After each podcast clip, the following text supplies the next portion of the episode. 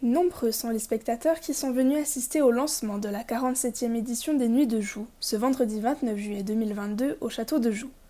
Afin de fêter les 400 ans de la naissance de Molière, la troupe s'est invitée avec deux courtes comédies, La Comtesse d'Escarbagnas et Monsieur de Poursognac, durant près d'une heure et demie.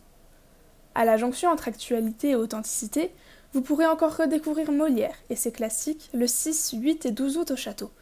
Et si certains sont des habitués, quelques curieux sont venus découvrir les Joux et leurs comédiens pour la première fois. C'est la première fois. C'est la première fois, ouais. Vous avez déjà connaissance justement de la troupe qui vient? Alors, euh, je ne sais pas si c'est les mêmes que l'an dernier. Souvent, c'est en fait euh, des acteurs qui reviennent euh, d'année en année. En fait, voilà, donc on s'attend sans doute à une mise en scène intéressante. Est-ce que vous avez déjà assisté à d'autres pièces de Molière? Mais pas du tout, on n'est pas trop théâtre, donc ça va être une petite première pour nous là. Oui, oui, ça fait de nombreuses années qu'on vient ici. Oui, beaucoup de fois. À l'ouverture des portes, avant même que la pièce ne commence, tous ont pu découvrir le cadre exceptionnel et magique dans lequel concerts et pièces de théâtre vont se jouer. C'est donc avec des étoiles dans les yeux que petits et grands se sont approchés au plus près de la scène pour apercevoir un décor très imprégné des plus grandes comédies du maître. Bah, c'était c'était super bien. On avait l'impression d'être dans un, dans un vrai théâtre. En plus en extérieur, c'était vraiment c'est vraiment sympa. Ça donne à nous une, autre vision de, du cadre et euh, non, c'était vraiment très très bien. Et puis euh, on s'attendait pas forcément à ça, donc euh, c'était vraiment super. Oui, bien sûr. La vieille pierre a toujours une identité. Elle parle. Il y a une similitude avec Molière. Est-ce que vous pensez que le fait qu'on soit dans le cadre du château de Joux, ça apporte un petit plus à cette pièce?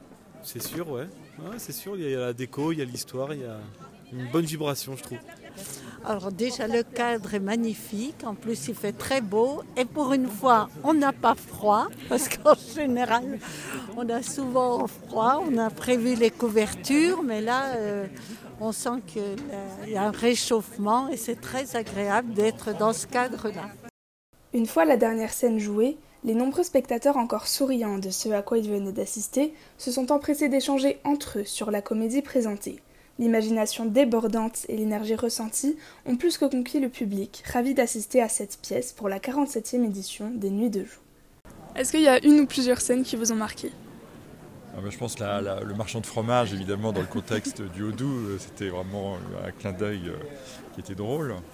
Moi, c'est euh, notamment celui qui est descendu des escaliers avec euh, le bouquet de fleurs et qui hurlait. Ça m'a bien fait rire.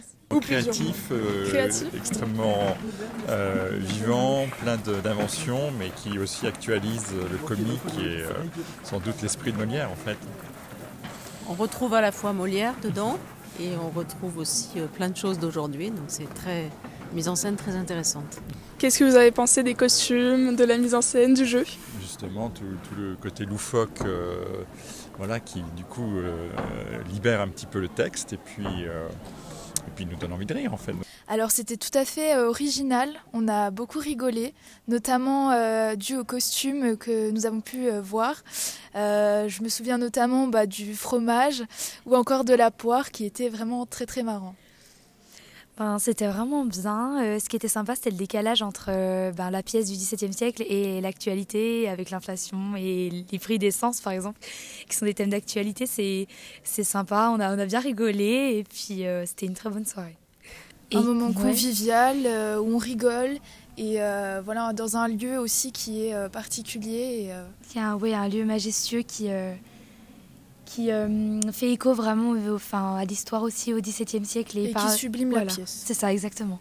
Si vous souhaitez encore assister à la comédie Escarbagnas et Poursognac, rendez-vous le 6, 8 ou 12 août au château. Laissez-vous également guider par toutes les représentations tant musicales que théâtrales que présente quotidiennement la troupe jusqu'au samedi 13 août. Vous pourrez retrouver plus d'informations sur leur site internet nuitdejoue.fr.